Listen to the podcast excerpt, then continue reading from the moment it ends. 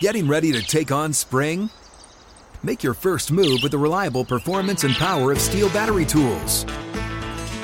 From hedge trimmers and mowers to string trimmers and more, right now you can save $50 on select battery tool sets. Real STIHL.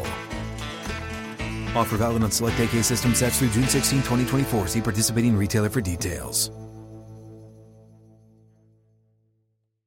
Good sleep should come naturally, and with the new Natural Hybrid mattress, it can. A collaboration between Leesa and West Elm, the Natural Hybrid is expertly crafted from natural latex, natural wool, and certified safe foams to elevate your sleep sanctuary and support a greener tomorrow. Plus, every purchase helps fuel Leesa's work with shelters and those in need. Don't put off a good night's sleep any longer. Get a Leesa mattress today for a sound sleep tonight. Visit leesa.com slash iHeart. That's L-E-E-S-A dot com slash iHeart. Greetings and welcome to What Happened to That Guy, a Ravens podcast about former players and life after football. I'm your host, John Eisenberg. When I interview guys for this podcast, I usually start by asking if they thought much at all about life after football while they were playing. Some say yes, some say no. But I didn't have to ask Matt Stover, the Ravens' superb place kicker for their first 13 seasons in Baltimore.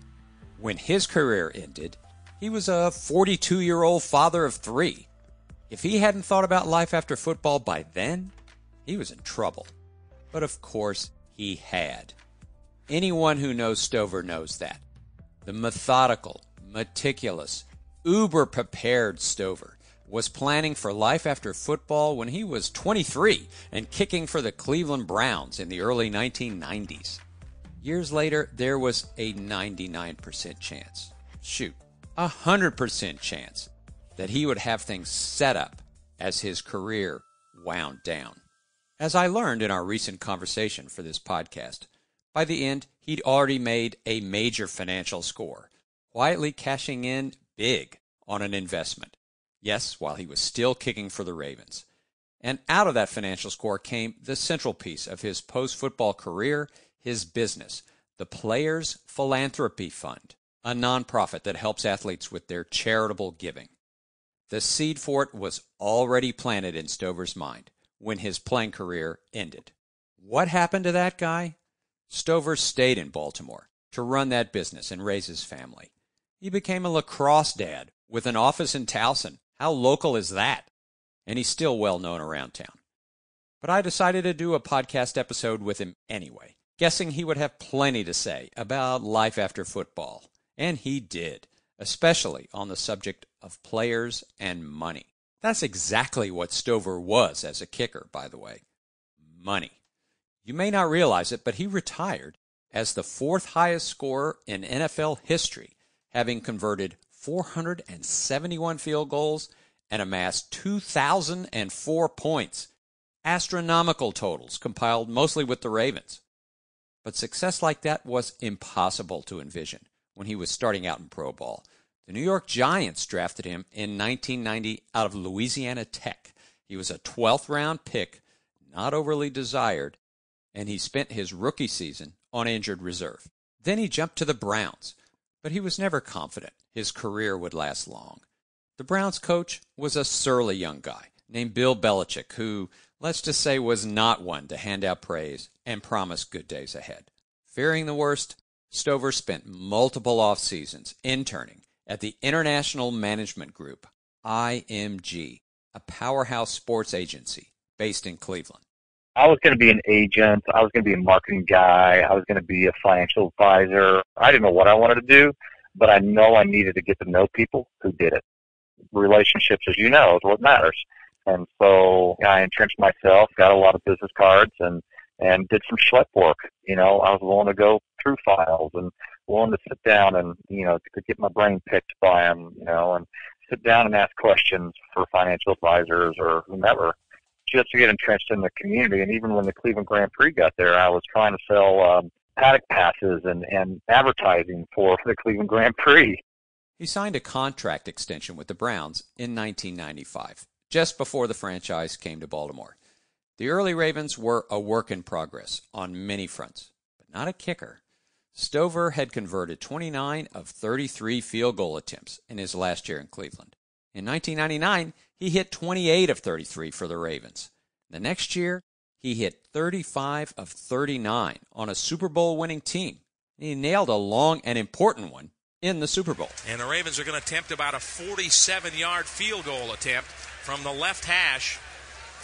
Stover on the year, 35 of 39 completed, uh, converted 53 of his last 57. Kyle Richardson to hold from the left hash. The snap, the spot, the kick is up. Plenty of leg, and it is good. Yes. Matt Stover gives the Ravens a little cushion with a 47 yard field goal. Stover led the league with 35 field goals and led all kickers with 135 points. He has been a valuable, valuable Raven and he makes it a 10 0 lead. And that's why he's going to the Pro Bowl with those kind of clutch kicks. A big one like that, 47 yards. I mean to tell you, this is a great kick into the wind, too, Scott. Brian Billick coached that Super Bowl team. I spoke to Brian about Stover, who finished a distant second to Justin Tucker as the kicker on the Ravens' all time team, as voted on by Baltimore fans in the summer of 2020.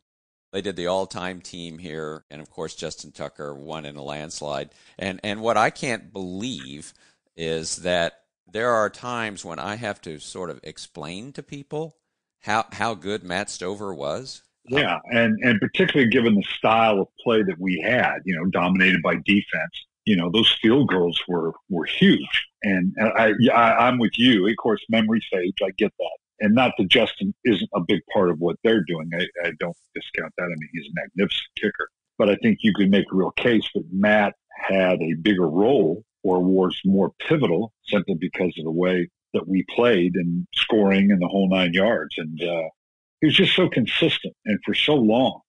Even as his career soared, though, Stover was still concerned about what might happen to him when he was through with football. I was always reading, trying to figure out, you know, the economy, the markets, you know, stocks, bonds, creating, you know, a, a good asset base for myself so that if my career did come to an end, John, that I understood how much money I would need to go out and make uh, in order to keep the same standard of living. He was the adult in the Ravens locker room, the union representative who understood collective bargaining and long-term financial planning. When his teammates needed advice on what to do with their money, they came to him.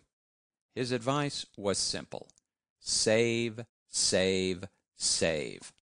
And one of the things I always tried to tell guys when I was in the locker room, hey, can we agree that $100,000 is a lot of money? and they would look at me like, yeah, it's a lot of money. I said, now here's the next question. Is it a lot of money over a lifetime? And they look at me like, no. I said, exactly.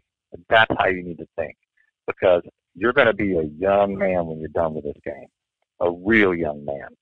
So you better understand how many hundreds of thousands of dollars you're going to need to last a lifetime. I mean, I remember when our team was not investing in the 401k. I mean, you put in you put in ten thousand, you got an extra twenty thousand if you put it in, right? Because the NFL was two for one, and our guys weren't doing it because they wanted their money and they wanted it now. They didn't want to have to wait for it. I looked at them and I said, "You bunch of idiots!" I said, "You get an immediate two for one and you're not paying taxes on that money, this is the best money you can possibly invest, you know. And I still have guys coming up to me today and saying, "So, thanks so much for telling me I was crazy not to do it, um, because that's the only money I've got left." By the early 2000s, he'd been in the NFL for more than a decade and signed several nice contracts. It was no longer a matter of making sure he had enough money if his career suddenly ended. Well, after 14 years in the NFL, my wife and I had enough assets to where we were given an opportunity to put some of our funds to risk. A good friend of mine had created a online marketing tool called creditcardapplicationcenter.com. And so what he was doing, um, he figured out how to bring credit card applications into his domain and then market uh, market credit cards for banks well, he created it, and I helped him with a little bit of money here and there, and then um, he and I were close, and we decided, you know what, we're the leader with a really bad name called creditcardapplicationcenter.com. Why don't we go by the name creditcards.com and credit card and all the things around it? And the purchase of the domain alone was $2.75 million. Ooh. So uh, my wife and I went in with him and uh, another partner, and we purchased that domain name, and we absolutely crushed it within about you know 18 to 24 months. It was a game changer and we had, um, you know, we grew the asset uh, tenfold. And, and this is why I'm playing too, by the way. And I was making more money at the time with my quarterly checks from the business than I was from playing football. So it was kind of funny. Nobody knew it in the locker room. might, be, might be better to keep it quiet. it, was really good, yeah, because I didn't want Ozzie to know, oh, he didn't need it. Hell, what's up to him? And so, um, so I was kicking really well too.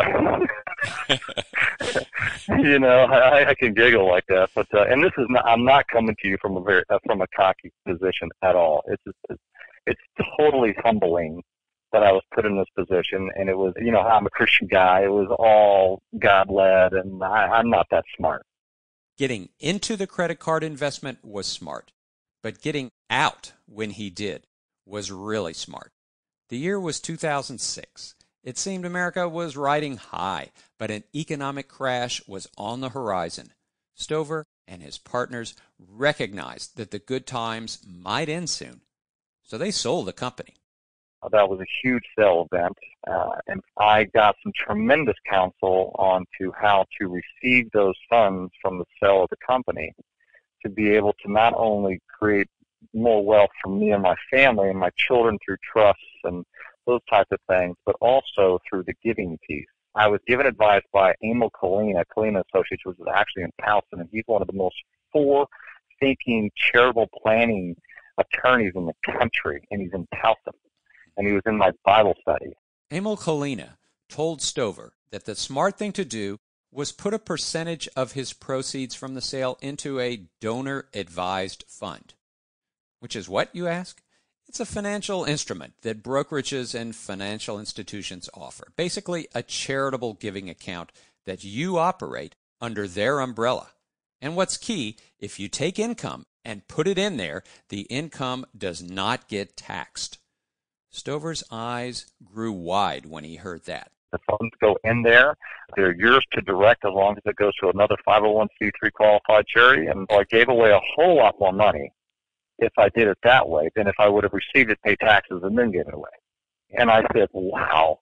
I started operating within this donor advised fund and saw how simple it was for me to go online, request a check to be paid to Louisiana Tech, to my church, to any other qualified nonprofit, and this donor advised fund would send the funds to those institutions.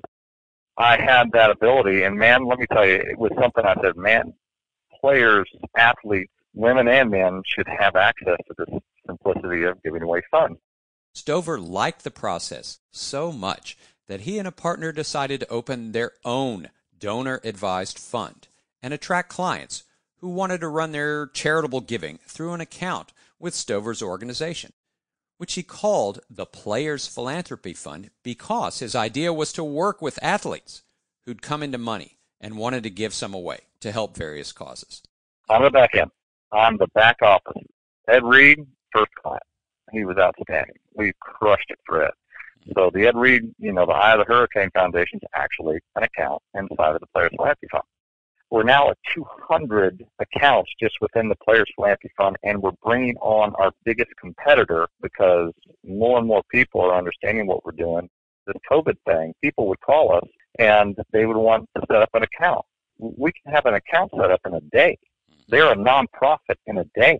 Instead of waiting and filing with the IRS, they call us. We sponsor them, and then they go out and do their funds for PPEs or for helping people uh, that are uh, out of work or whatever it is, food, those type of things. We've been assisting people, in, and we can help them do that extremely quickly since you've brought it up, uh, you know, the COVID, it's such a such a tough time for so many people. There are people in position to help, and I'm just curious as to what you're saying in terms of giving.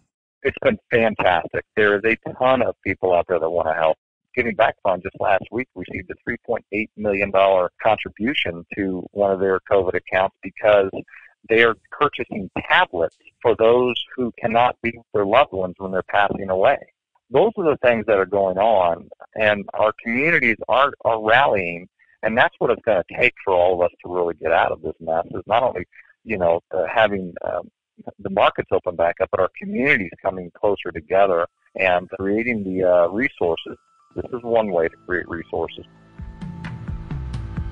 Players are supposed to learn from their coaches in the NFL. But Brian Billick told me those roles were reversed when he came to Baltimore and started coaching Stover. Matt helped me learn how to coach him, or at least how to be his head coach. Yeah, he was huge with that, very patient with me, and and taught me a lot.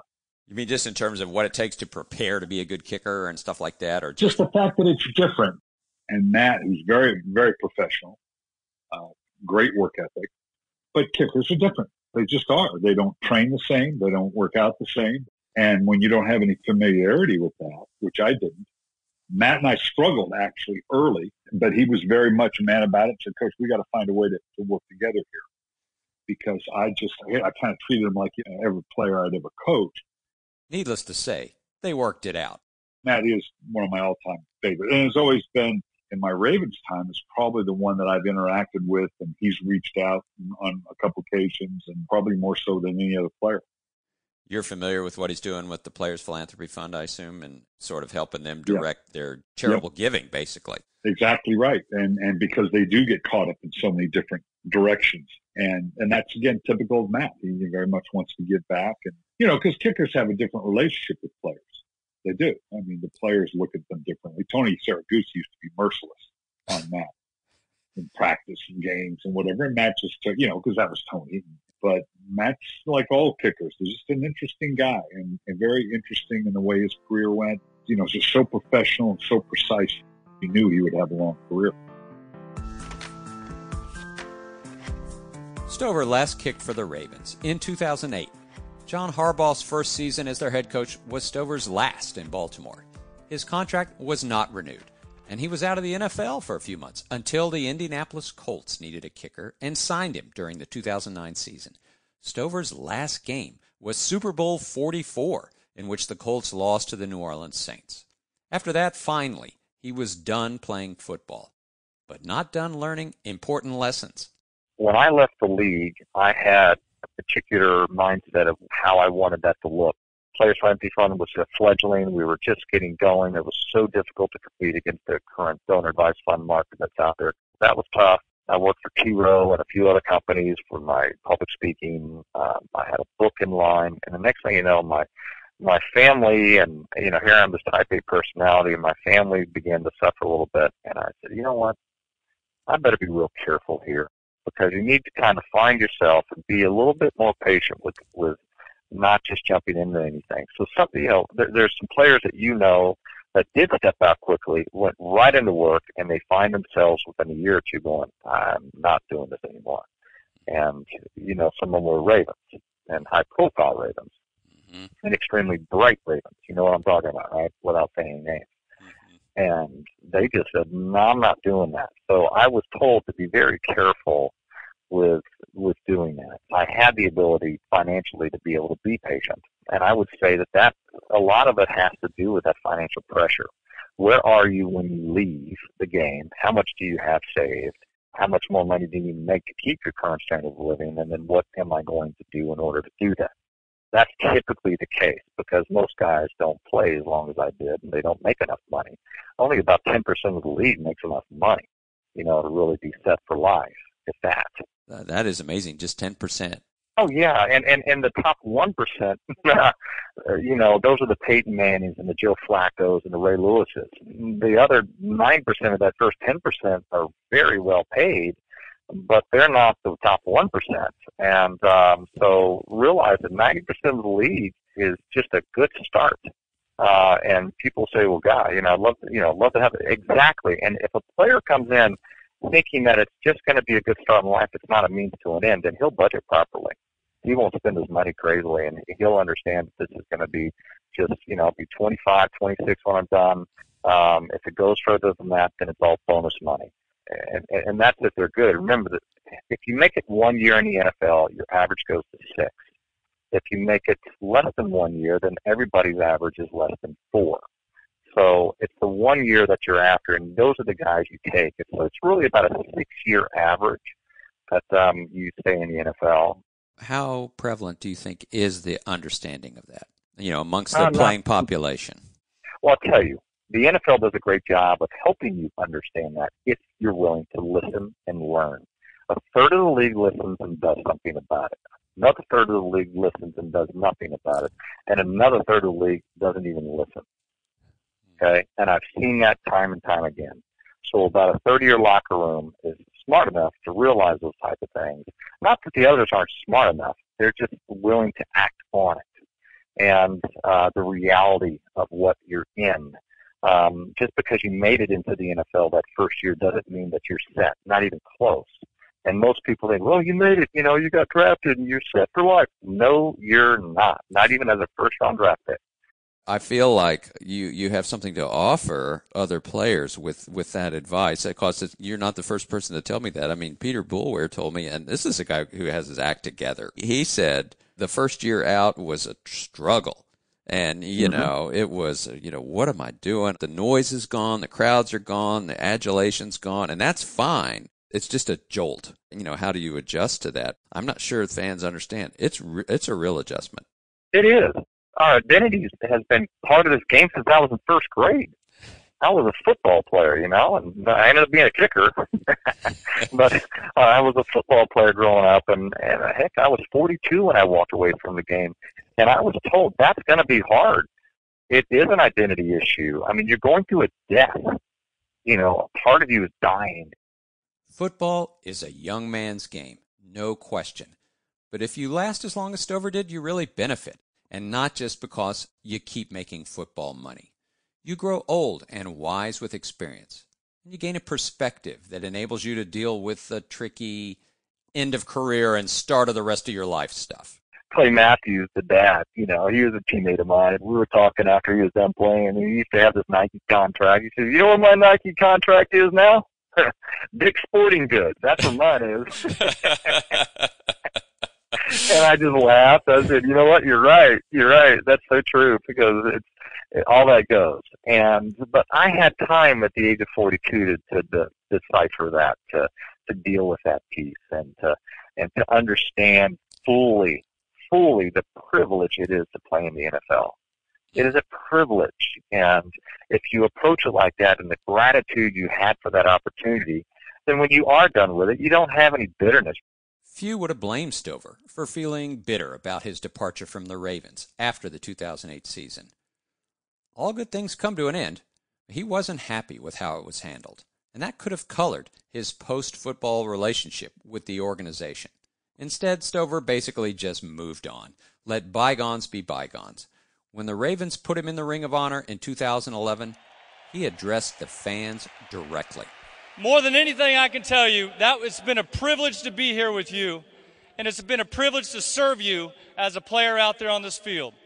So much so that I even chose to live here when my career was done. Awesome. Yes, it was a happy ending. And Stover is well aware those can be rare because so many players carry some bitterness into their post football lives because of some incident or development late in their careers. An injury, coaching change, a coach that didn't like you, one bad play, right? Those type of things. And um, I, it was always a battle. For me, it was just always a battle, and you just had to gain their trust as soon as much as you can and how they perceived you as your new reality and you had to deal with that and um i think that's life in general so i i i did my best and i have no regret looking back and you know i worked extremely hard and i tried to play with excellence but i tried to be the best teammate i possibly could be and i hope that's the legacy i left more than anything is that my teammates thought me as a good teammate and I was willing to do whatever I needed to to be that teammate on and off the field. You can find out more about Stover's career at BaltimoreRavens.com slash what happened to that guy. I'd like to thank him for speaking to me. Another episode of What Happened to That Guy will drop in two weeks, and they'll keep coming every other week for the rest of the 2020 season. If you like what you're hearing, please subscribe so you don't miss any episodes. And tell your Ravens friends about it. This podcast is part of the Baltimore Ravens Podcast Network, which also includes The Lounge, hosted by Ryan Mink and Garrett Downing. And new this year, Black in the NFL, hosted by my colleague Clifton Brown. Wherever you get your podcast, just search for the Baltimore Ravens Podcast Network, and everything will come up. Good stuff all around. This is John Eisenberg. I'll talk to you in two weeks. Getting ready to take on spring? Make your first move with the reliable performance and power of STIHL battery tools. From hedge trimmers and mowers to string trimmers and more, right now you can save $50 on select battery tool sets. Real STIHL. Offer valid on select AK system sets through June 16, 2024. See participating retailer for details. Good sleep should come naturally, and with the new Natural Hybrid mattress, it can. A collaboration between Leesa and West Elm, the Natural Hybrid is expertly crafted from natural latex, natural wool, and certified safe foams to elevate your sleep sanctuary and support a greener tomorrow. Plus, every purchase helps fuel Leesa's work with shelters and those in need. Don't put off a good night's sleep any longer. Get a Leesa mattress today for a sound sleep tonight. Visit leesa.com slash iHeart. That's L E E S A dot com slash iHeart.